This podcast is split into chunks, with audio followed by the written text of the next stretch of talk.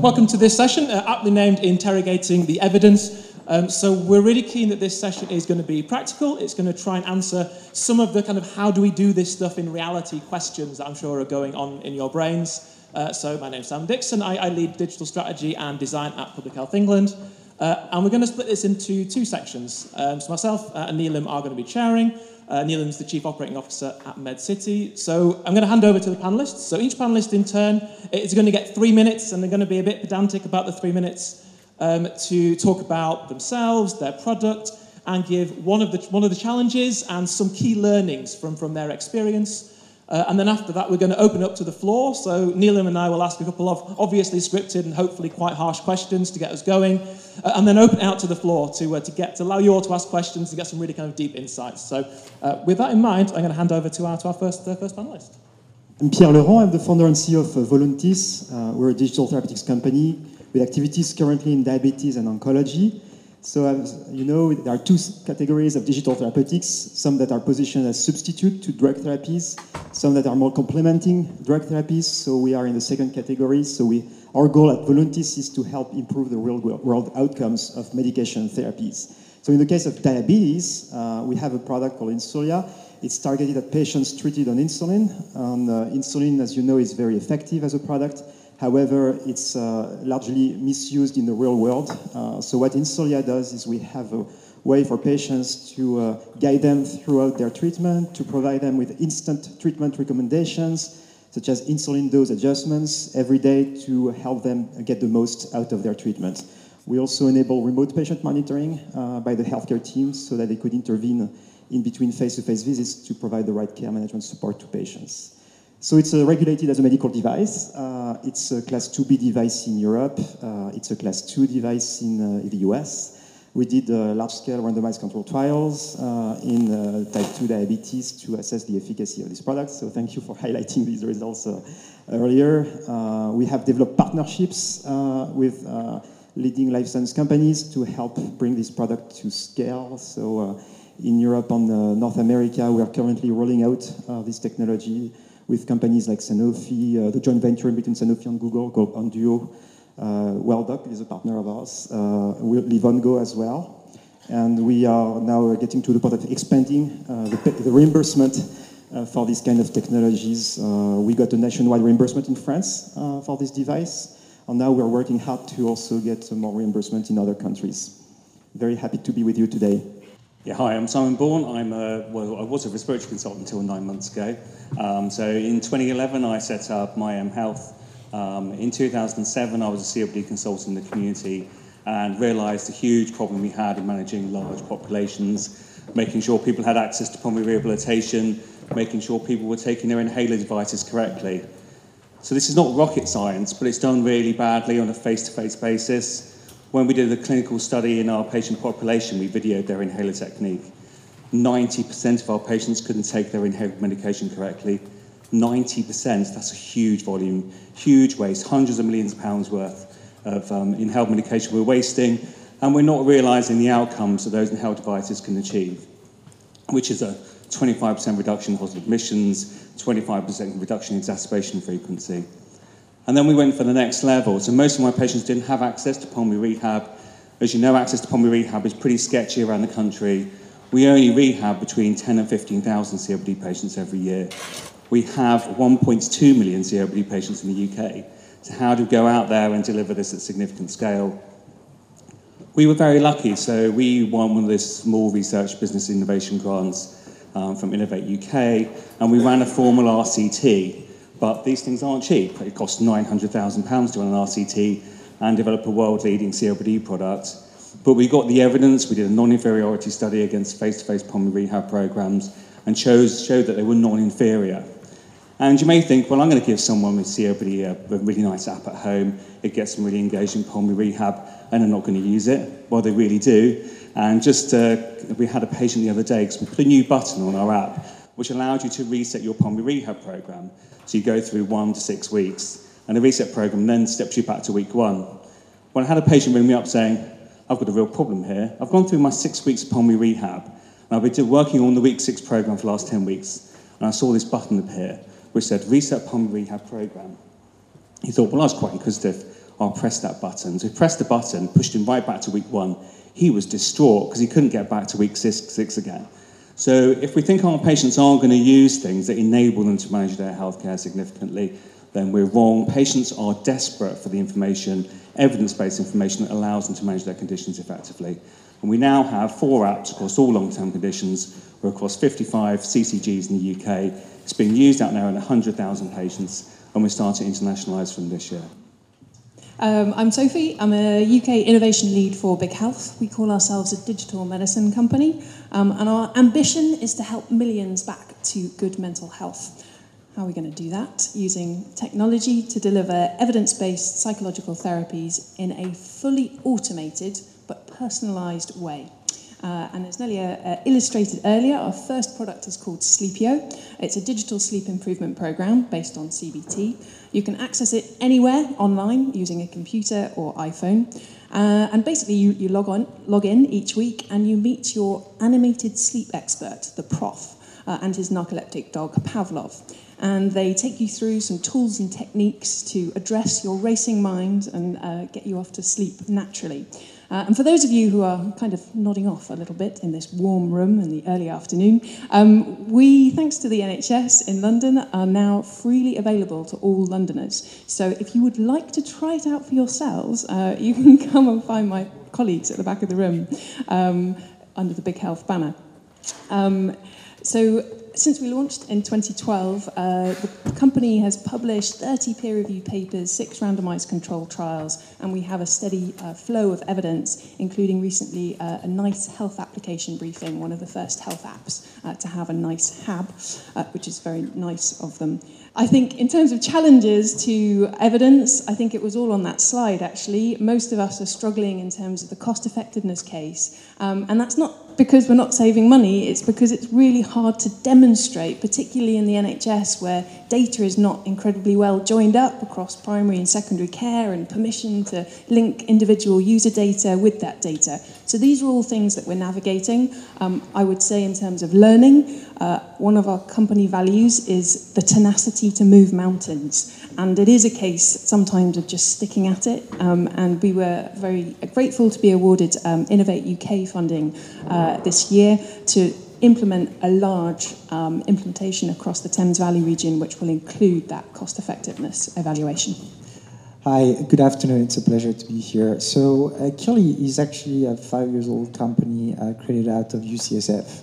Uh, we actually developed medical device, digital therapeutics to treat cognition across multiple therapeutic areas. We started with behavioral disorders uh, as the example that was presented today, the treatment of ADHD, which is a very specific indication within behavioral. We picked it four years ago at the time of starting uh, the first clinical program because of the coherence of the cognitive domain that are impacted in what we're doing at the time.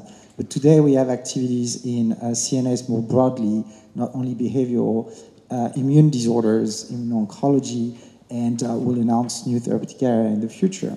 So the kind of products we develop actually, uh, and unlike the other companies here, we're not yet commercial. Uh, we should file for uh, 510k de novo uh, in FDA within coming weeks, maybe May, maybe June. Uh, and then we'll file for EMA approval next year. Um, so we file as medical device under CDRH management as, um, as digital therapeutics. And the language we already discussed a little bit with the agency in the US is for the treatment of cognition in ADHD as a monotherapy or in association with other treatments. And so what we do is we design our clinical trials, we pick the endpoints as if it were prescribed as monotherapies. And then we actually do supplemental clinical developments to show that the use of those technology in association, adjunct, concomitant with drugs or other therapies makes sense uh, and makes sense not only at the clinical level, but also makes sense at the pharmacoeconomical level when there is a drug involved. So, uh, so all of our products are developed along the same lines. We try to get approval as a monotherapy first, and then we'll combine them in the future. So right now we have actually indications for the treatment of cognitions. We have actually also done some programs in uh, detecting early onset of Alzheimer. Um, and so via actually developing a clinical score uh, for actually detecting the, the risk of having plaques in the brain. So we're not a diagnostic company. Uh, we're actually looking at it as a clinical assessment tool where physicians could say, like you do the cholesterol, cholesterol tests on an annual basis, you could do this five minutes evaluation uh, using our platforms and say, the risk of having plaques in your brain is this amount, and I should decide as your physician whether or not you should go to scan. Because if we want to tackle with the asymptomatic population with Alzheimer, everybody in the room knows that it's not possible to send everyone to scan. So we're developing those kind of digital therapeutic tools as well to really find the right people in the, in the general population. And just to finish on that, it happens that our video, uh, actually our, our products look like video game. Uh, and it's not because actually we just are video gamers at Akili, it's because from the get-go, at inception of the company, we used them as a way to deliver the treatments and maximize adherence and compliance. So all of our patients are actually experiencing treatments through 30 minutes a day, five days a week, 28 days in a row of video gaming. And they actually develop exactly the same uh, along the same line than drugs. And we actually develop and we have internalized our video game studio, and they work under CFR and QSR compliance. And so we get audited by agencies in the US, and, and that's what we do. Thank you. Well, good afternoon, everybody. Anand Iyer, Chief Strategy Officer, one of the co-founders of WellDoc. Um, by way of background, I'm actually a wireless guy, uh, and I also have type 2 diabetes myself, and I'm a consumer of our product. I affectionately joke that the two things define me. One is good, which is wireless in my blood. One is not so good, which is too much sugar in my blood. Somehow WellDoc has managed to fuse the two and take advantage of that. I think building off of what everybody said in the panel, um, as a patient myself, I'll personalize it. I have to measure my glucose, I have to measure what I eat, I have to measure how many steps I take, or my exercise, my sleep, all the 360 of my diabetes. And there's this wee little thing called life that gets in the way every now and then. So I may not be able to do the things I want to do. At the same time, I'm a little bit of a data nerd, so I graph everything and take it into my doctor. And what's my doctor going to do in a three minute office visit? Yeah, it looks good because they see an average HbA1c. Meanwhile, I'm bouncing around my glucose all day, blind coma, blind coma. They say, come back and see me in three months. And there's no blame here. At the end of the day, if you ask an underpaid, overworked doctor to do one more thing that's orthogonal to their workflow, no matter how sexy it is, they won't do it, right? And so, in many ways, what we chanced upon and what we built literally a, a, almost, it's, it's been a decade in this journey, was if we could actually take the cell phone and if we could actually build this thing called an app, and keep in mind in 2005, the app was the Nokia 6100 where you had to press the three key four times to get the letter F, right? It wasn't what we have today. And we said if we could actually take that platform and have people input data, whatever the data was, multivariate data, and actually get real time feedback. And what I, my feedback and Vincent's feedback may be different because our comorbid conditions are different, our meds are different. So if we could give that precision feedback, could we move the needle on outcomes? And so in short, a 2.8 A1C reduction on average, just the, uh, the FDA requires a 0.5 reduction for new drug. So it's amazing that we're able to get these types of outcomes, Pierre, with digital therapeutics, right? For people who start their Blue Star journey above nine, the average drop is three and a half. That's 7x, 7x what the FDA requires for a new drug. So just think about the impact. Doctors who receive that analysis from the Blue Star reports and their recommendations what to do are five times more likely to make a medication change or titrate a medication. So, in one hand, you see patients engaging and getting better. In one hand, you see physicians coming closer to their doctors. So, it's you're empowering the two to take control. I say this a little bit tongue in cheek, but I'm dead serious. The blockbuster drug of this century is what? It's the engaged patient. If we can get them to do what they need to do and all the things that they need to do in a way that's friendly, simple, fun, we get to move the needle. So here's the fun part, which is we've actually quantified economically with actual adjudicated claims data in the United States We'd love to do that same thing here in the UK because the cost systems are fundamentally different. But in the US, on average, we're seeing about a 254 to $271 per patient per month cost savings, and that's achieved after the first six months of Blue Star use. So if anybody's doing an ROI calculation, it's pretty dramatic. So I'll leave you with this thought that says it's fine to have all the clearances, it's fine to have the outcomes, it's fine to have the economic outcomes, all of that good stuff. As a patient myself, I think it's super important to understand that people who suffer from a chronic condition often feel lonely. And when you're lonely, bad things happen, and there's this abyss of misery that you go down. And if technology can be what lifts these people out and gives them hope, then we all go home thinking we've done something good for society, right? So that's my shtick. Thank you very much. And as I've got the mic, I'll kick off on the questions and then ask Simon if he wants to ask a question, then throw it open to the floor. So it's fantastic to hear all of your experience and the evidence that you've generated. Um, uh, my, my first question is to, to Sophie, actually. Um, how have you um, complemented your published evidence with real world data? The, the question was how have we complemented our published evidence with real world data? I, I think we think about data as something that should be in the public domain, so we have published our real world evidence as well as the randomized control trials. Um, and, and there shouldn't really be a, a separation between the two. Um, you know, we want to prove that we're effective in all the settings where Sleepio is used. So that's in the wild, it's in clinical settings, um, and it's in the workplace. Um, so yeah, the, the evidence is, is there to be interrogated uh, in the public domain. My question is actually to, to all of you, actually, if you wouldn't mind uh, answering this. So, uh, from a kind of digital person design perspective, uh, whenever I read a study, I read an awful lot of studies, and they never seem to focus on the design aspect. They don't really, a lot of them focus on what is it like for the person using it, their context, their experience, uh, and a lot of the, I think, the challenges I see in digital health. Uh, particularly when you read about drop-off rates and everything else, for me, comes out of the challenge of design. It's a design challenge, not anything else.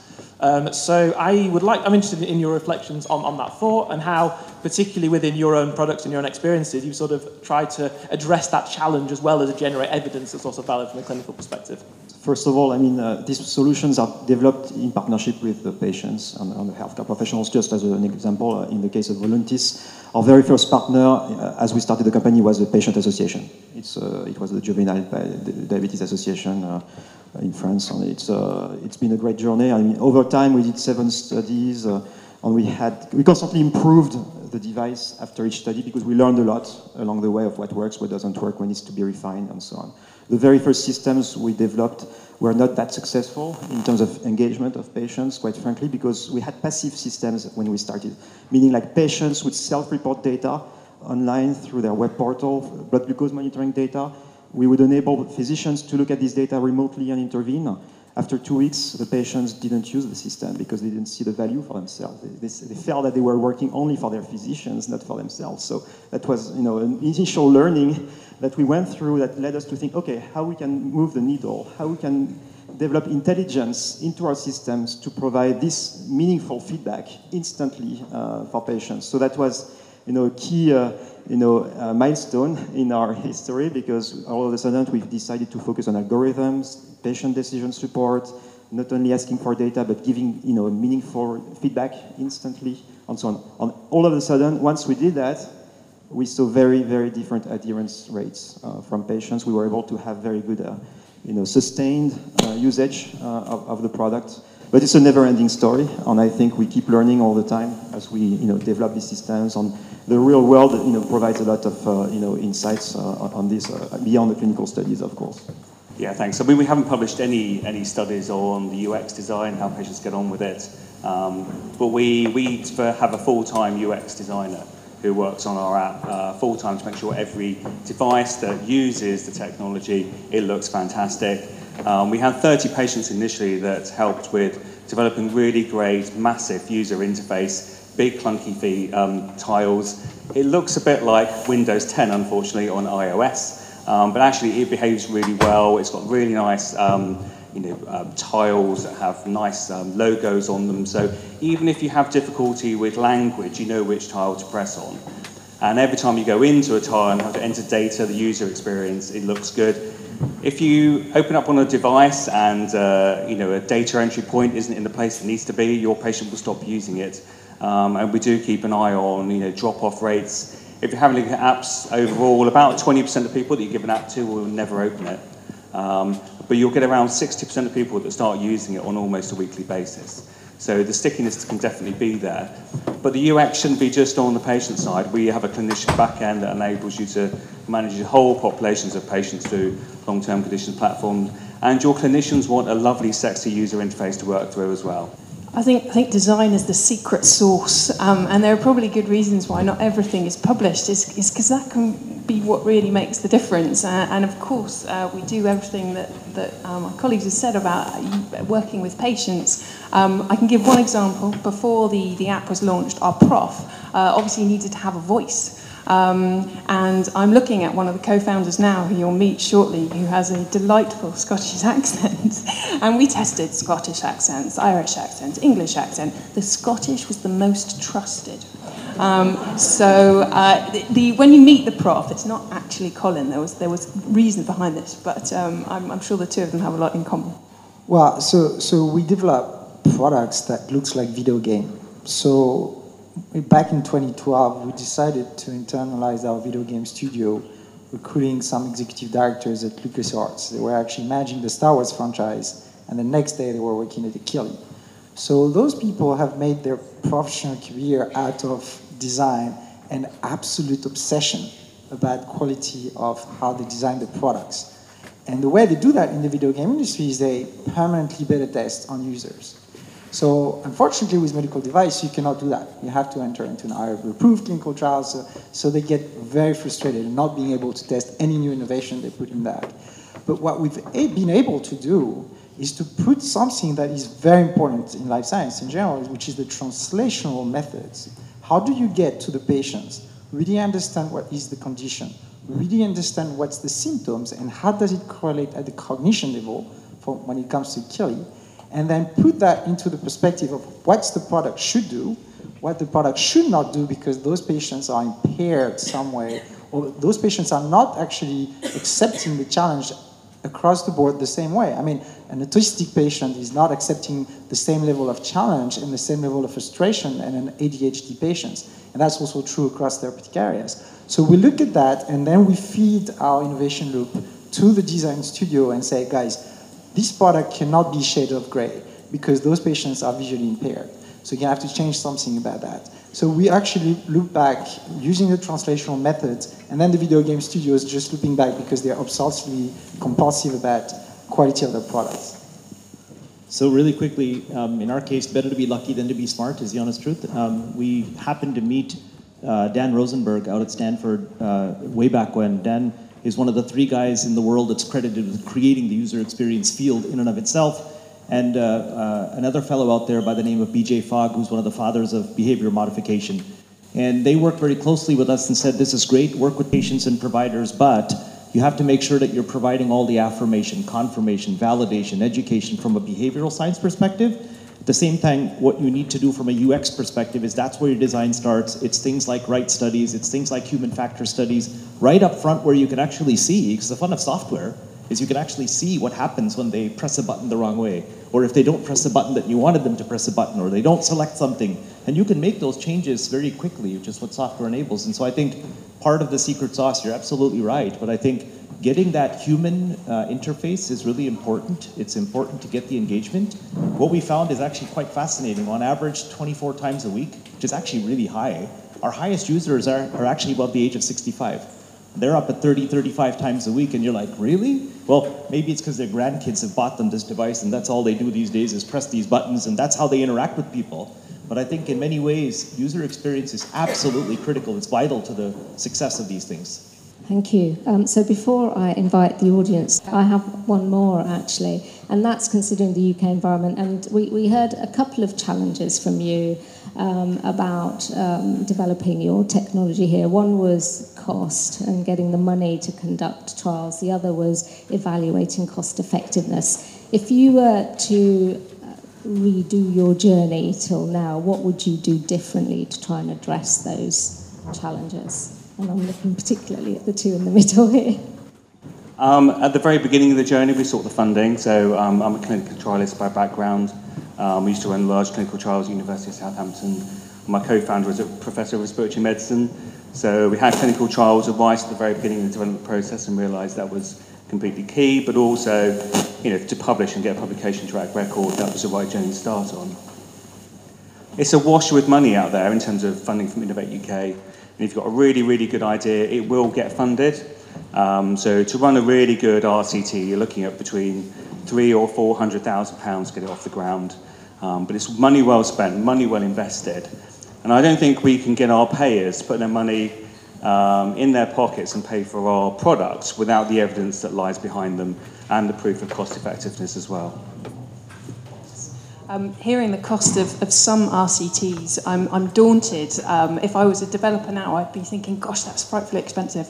Um, I joined Big Health as the fifth employee, I think. I was the, um, a behavioural health scientist, and, and one of my first roles was to help the team develop more evidence. Um, I would say that I probably cost less than that um, to, to help with publishing some of our first trials.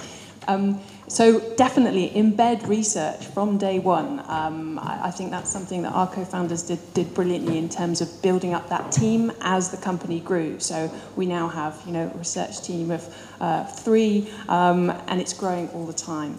Um, what I did differently, I think I spent probably the best part of a year knocking on CCG's doors, asking for money. Um, and I think probably we should have stuck to our vision, which was to think big to pursue and advocate for national reimbursement delivery at scale, because that's where digital medicines can, can really deliver. I think uh, developing the evidence is not cheap, and uh, you know we had to raise a lot of money also to be able to do large-scale studies. Uh, I mean, what we did is to raise funds through venture capital. Uh, so today, you know, we have raised over 43 million in our development journey to get where we are today. On uh, it's uh, high for European standards. it's not high by U.S. standards. And you know, to also complement that, we also turned out to partners. Uh, and in our case, uh, the pharma industry uh, has helped us also along the way uh, to also help us, uh, you know, uh, develop our studies. so we have, you know, been glad to be able to, you know, develop relationships. We think that, you know, digital therapeutics companies have a compelling case also to partner with other types of, of groups.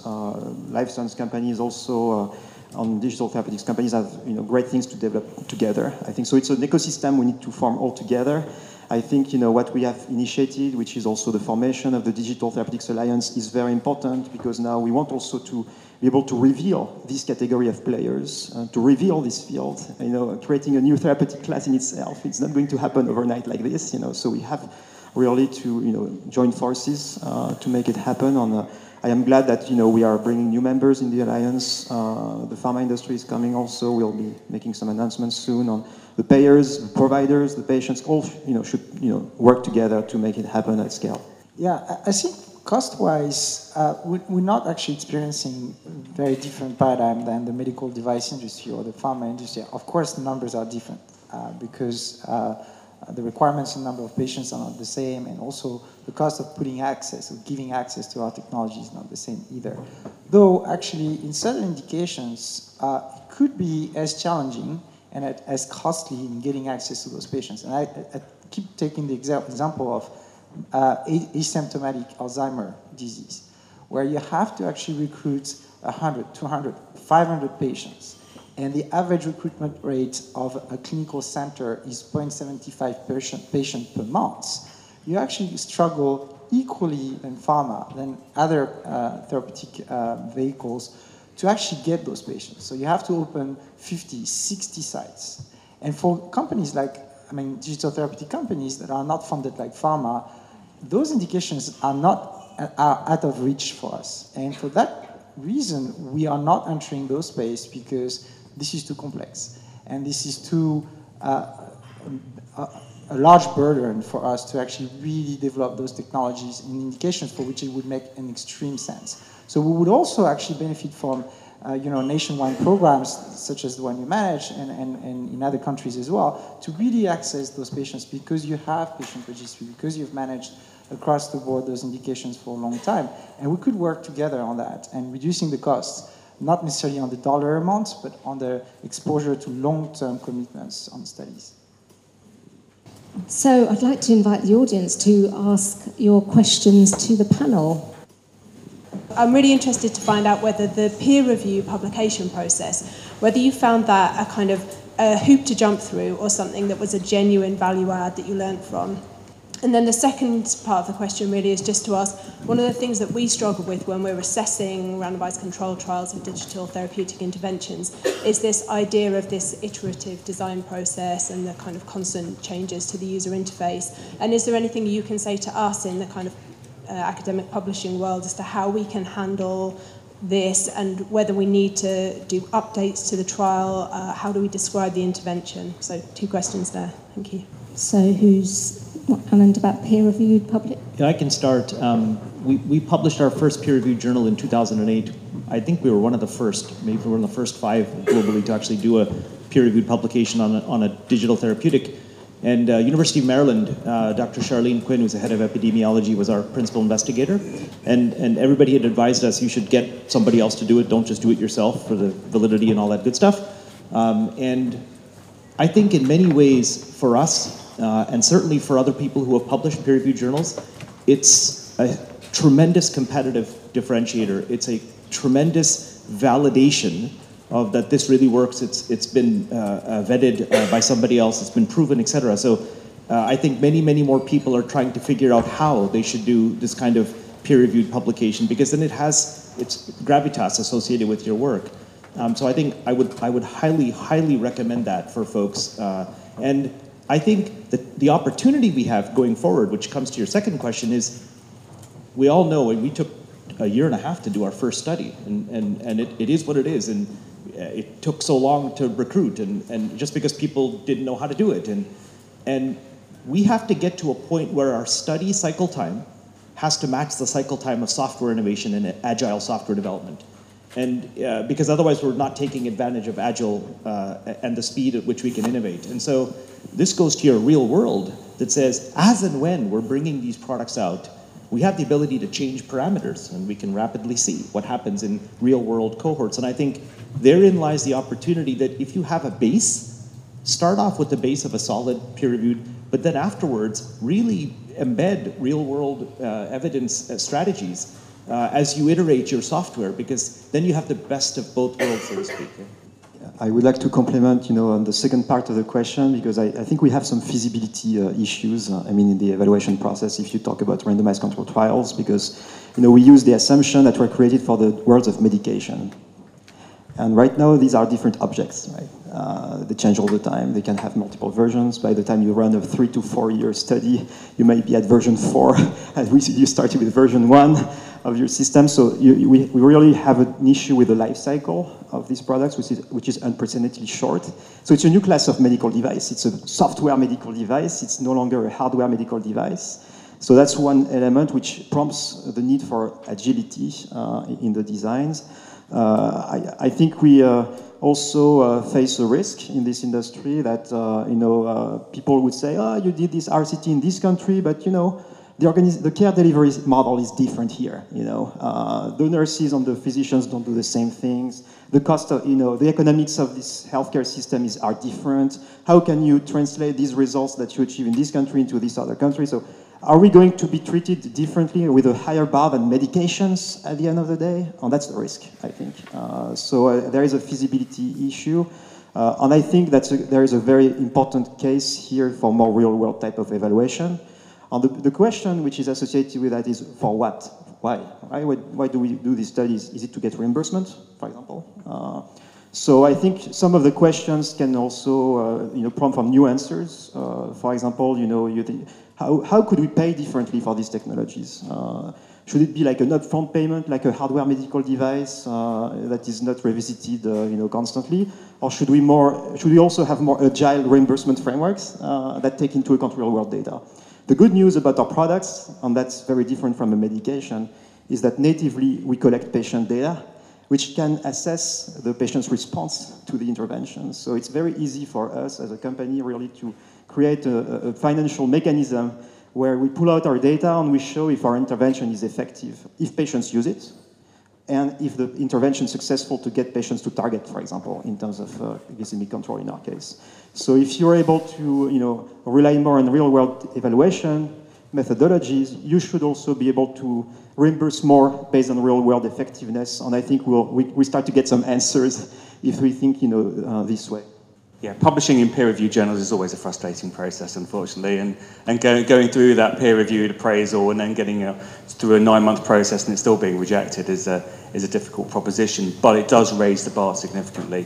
We're not just looking at evidence of efficacy, we're looking at evidence of safety as well. So certainly people who've got COPD and exercising in their room, people are worried about them falling over or desaturating or having a cardiac arrest because they're exercising without being, um, without being seen. Um, but what we showed was, through our studies, that uh, serious adverse events and adverse events were less in digital intervention groups. And to your, to your other question as well about the design of the RCT, the way we get around it is we test each of the functionalities within the app itself to not the whole app environment, which will change quite considerably. So the first one was the pulmonary rehab, the second was that we showed the, the inhaler videos corrected 98% of inhaler errors without any other intervention. And those are in the asthma app, and so that study then becomes valid across different platforms. Just one final point on the peer reviews. Um, if you do find it a bit frustrating writing them and getting them through the review process, the most effective way, I think, of scaling the research team is actually to, to collaborate with uh, independent researchers. And then you have that um, external validation. Most of our trials now have been published by our external partners. We haven't necessarily seen the data, they've just used Sleepio as the intervention. And once you know that something works, researchers come to you because they're like, brilliant, this is a scalable intervention we can use to improve sleep and look at other outcomes like productivity, anxiety, depression. Yeah, very, very similarly at Akili actually, the company started on a major publication uh, that ended up being on the cover page of Nature in 2012. So technically, our scientific founder worked on healthy volunteer and showed that it could actually not only monitor subtle change of cognitive performance, but also recover certain cognitive domains as well. So starting from there, it became sort of absolute rule of when you start a new indication, you have to have that in mind as what's the major publication that actually you can deliver on to really create interest. And so, because we do that systematically across all the portfolio, all the therapeutic areas, we get now tons of solicitation by investigators coming and say, exactly along those lines, we want to publish that stuff. We want to be the originator of that paper. Can we give, can we work together? Can you help us perform that trial? Because we don't have the technical capabilities, because we don't have the devices, but also we don't have the ability to do like device downloaded, device generated uh, clinical data and, and, statistics around those data. So we do that with them, and at the end of the day, we, we actually prepare the publication almost from, from the get go. Hi, I'm Mark from a digital health company called Aviva. Um, the interesting thing is none of you are, are, what I would call vertically integrated in the way that Omada and Livongo and those other companies are, where they're the service provider and also the digital health company. How do you solve the distribution problem if you are just a digital therapeutic um, versus that kind of integrative model? Yes, so, so I'll answer on behalf of WellDoc. So we are, we do have partners, uh, uh, as they do. Uh, and I think we were talking about it today. For those of you who haven't read this book by Charlie Fine, he's a professor at MIT called Clock Speed. Read it. The answer to the question is very well established in that book. But at this point, because it's a nascent industry, uh, we have to have vertical integration, which means you need partners, whether it's going to be marketing partners, go-to-market partners, device partners, hosting partners, service delivery partners, data analysis partners. So in our case, we have Johnson & Johnson, we have Solera, we have Samsung, we have Voluntis, we have uh, several partners we work with through the value chain, but I think that's going to be, and I think you'll see it in 2018. We're all betting that 2018 and 19 are going to be the year of the merger or acquisition or things like that because uh, you need that kind of vertical integrated capability to reach what you need to reach and deliver what you need to deliver full value. Yes, and you know, for example, you know, we can't solve on our own, you know, big issues like chronic disease management in itself. So, for example, you know, diabetes management is uh, is multifaceted. Uh, you know, you have to help patients, you know, uh, through their lifestyle, you know, which requires, you know, great behavior change support. Uh, you uh, have to have good sensors uh, to collect, you know, daily measurements. You have to get intelligent software to help with medication therapy optimization. You have to have great support, for example, by nurses or diabetes educators on the phone and so on. So there are multiple pieces that you, you need to aggregate to really provide a meaningful uh, offering. So in our case, you see mostly two, two flavors uh, of our product on the market, either as a standalone device, which is uh, also now reimbursed in, in different places. So it can sit on its own, it's fine, it does the, the job of insulin improvement nicely. The other aspect is also that we tie to other bigger platforms, uh, just like a module, and we acknowledge that you know it's there is a great uh, case to uh, create a very personalized mix of interventions for patients. So, for example, there are great companies that develop great sensors, great companies that are very good at coaching patients on the phone, uh, companies that are doing a great job at behavior change interventions, like WellDoc. You know, you see different digital therapeutics that sometimes, just like medication, you also combine together to create like a new type of offerings that we have never seen. So I think when we announced our partnership with WellDoc, it was the first time two digital therapeutics companies were actually working together to create a meaningful mix of interventions. So uh, I think there is a, also a great case for collaboration uh, in, in, this space to uh, get the best of breed, let's say, interventions to uh, make the maximum impact for patients. Yeah, I think um, our, our, ambition is obviously to improve access to evidence based mental health care, and we can only do that if we partner with uh, organisations which have a great reach. Um, and in the healthcare system in the UK, that means the NHS. And um, so we've been very lucky to partner with uh, London's Digital Mental Wellbeing Service, which is a, a, brand new, very innovative collaboration of CCGs, local authorities across London, who are trying to create a service to reach people where they are with mental health, to try and kind of uh, reach out to people with effective help and tackle the issues of, of stigma. Um, and so Sleepio, um, the Mental Health Foundation, there are these various uh, evidence-based interventions which are available on this kind of portal for Londoners. And we hope that you know, if we gather the appropriate evidence, this is a model that could potentially be scaled, could be scaled nationally. It would be great to see NHS.uk um, with you know, a platform of, of self-help interventions on it. So it's something we're working on. Yeah, vertically integrating is the most fun part of the job, actually. So we, we have a digital transformation team that's headed up by a clinical team. So they go into each individual clinical commissioning group. They work with the clinicians that are working across developing new pathways. And then we work out where the touch points are for the app at every single part, all the way from primary care, community to acute care. Um, and it's then getting a project management team that understands the clinical requirements. Um, the app has to be plastic enough to adapt itself across different systems. It has to be able to interface with other clinical systems into EMIS and SystmOne if you're working with NHS, um, because clinicians won't have something that's completely isolated partnerships, as everyone said, is, is really key. And we're working with great sense companies, great other digital tech companies, online doctor companies, um, and integrating our apps into lots of other clinical systems that don't look like My Health products. I think you know when you talk about the service, I think you also need to, to think about uh, innovative care delivery models because you know the activities of the physicians and nurses are going to change also uh, with you know the support of these kind of technologies. And the payment systems also have to change also for the healthcare professionals because if, take an example, for example, remote patient monitoring. Uh, if there is no payment in place to pay for these interventions in between face-to-face visits, you'll never get you know strong adoption uh, by pro healthcare professionals. On that's normal.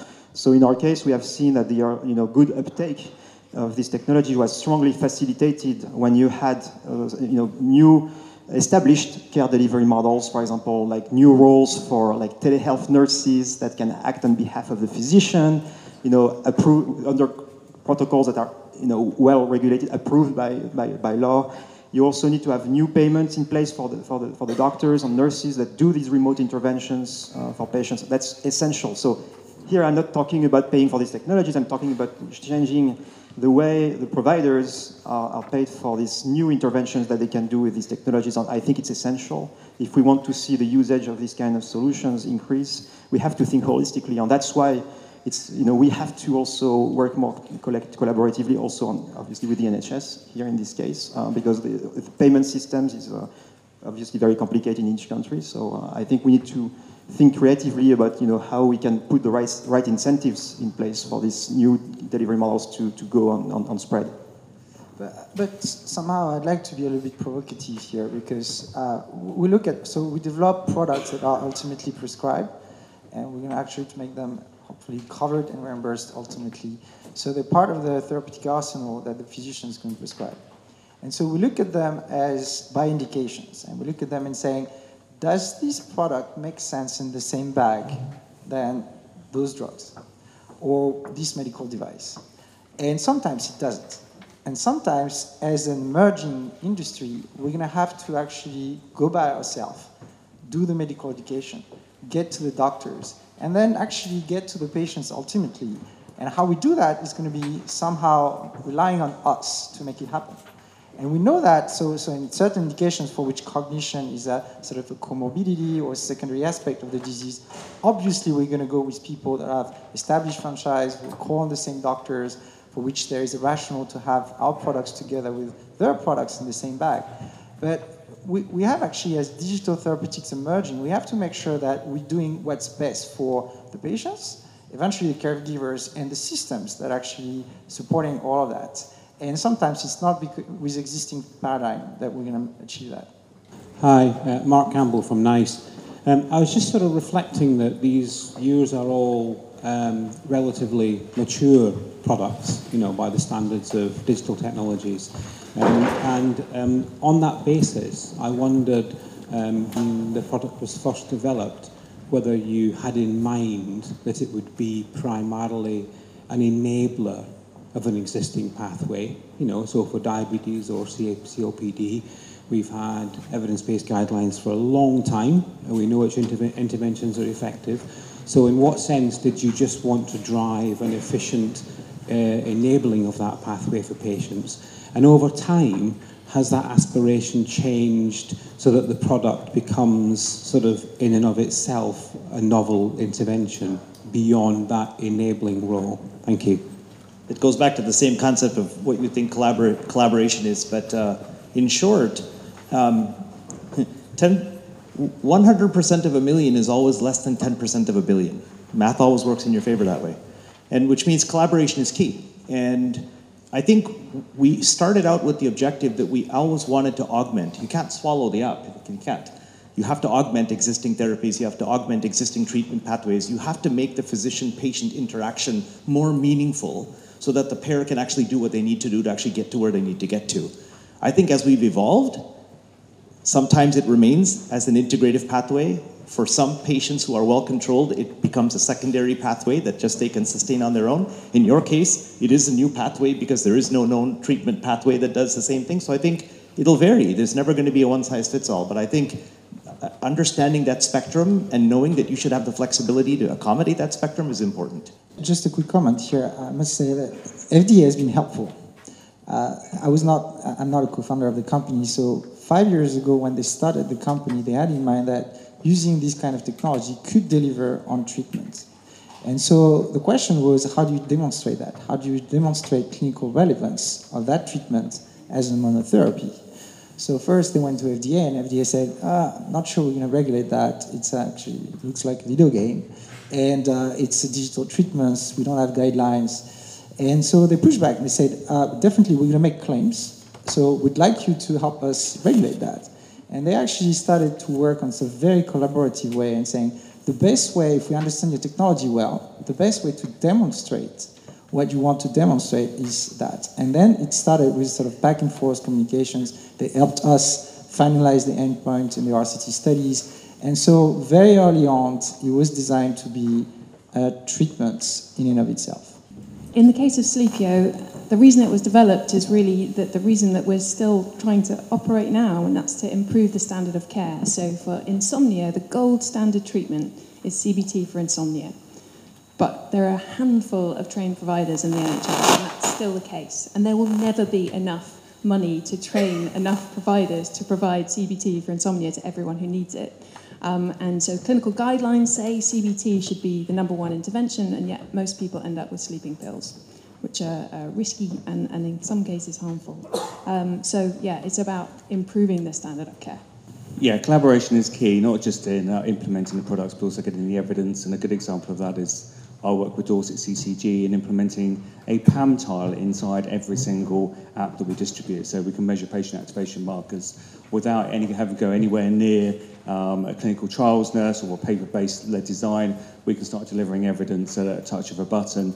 Um, with regards to NICE, unfortunately, NICE haven't published evidence for COPD since 2010, um, so since our company was formed. So hopefully, in the next iteration, we'll start seeing digital health. Yes, in diabetes, we didn't, you know, our goal has never been to change, you know, the, the, the guidelines. The, you know, uh, we have a very simple thing that we're trying to achieve is, you know, unleash the full power of insulin therapy in the real world. That's the only thing that we need to do, and there is a massive work to be done because right now these medications are very effective, but they don't deliver their value in the real world. So that's the issue we're trying to tackle. And we are fitting within existing guidelines. But interestingly, just uh, as, a, uh, as, an illustration of uh, evolution, evolutive guidelines, we are now doing work in oncology.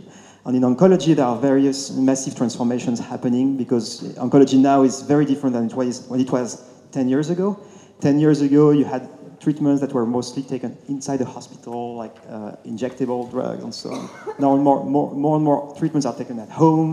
You have more and more needs you know, to remotely monitor patients. Oncology is becoming more of a chronic disease now. Uh, so those are massive changes that could be enabled also uh, through technology. So there are different cases per therapeutic area in terms of you know, what's the current paradigm and how we can enable the next generation of that paradigm. Thank you very much. Thank you to the audience for the questions, and thank you from Simon and myself to the panelists for sharing your great insights and experience. I particularly liked the agile payment and reimbursement framework, so if anybody's got any bright ideas of how to achieve that, that, that will be welcome. Thank you again.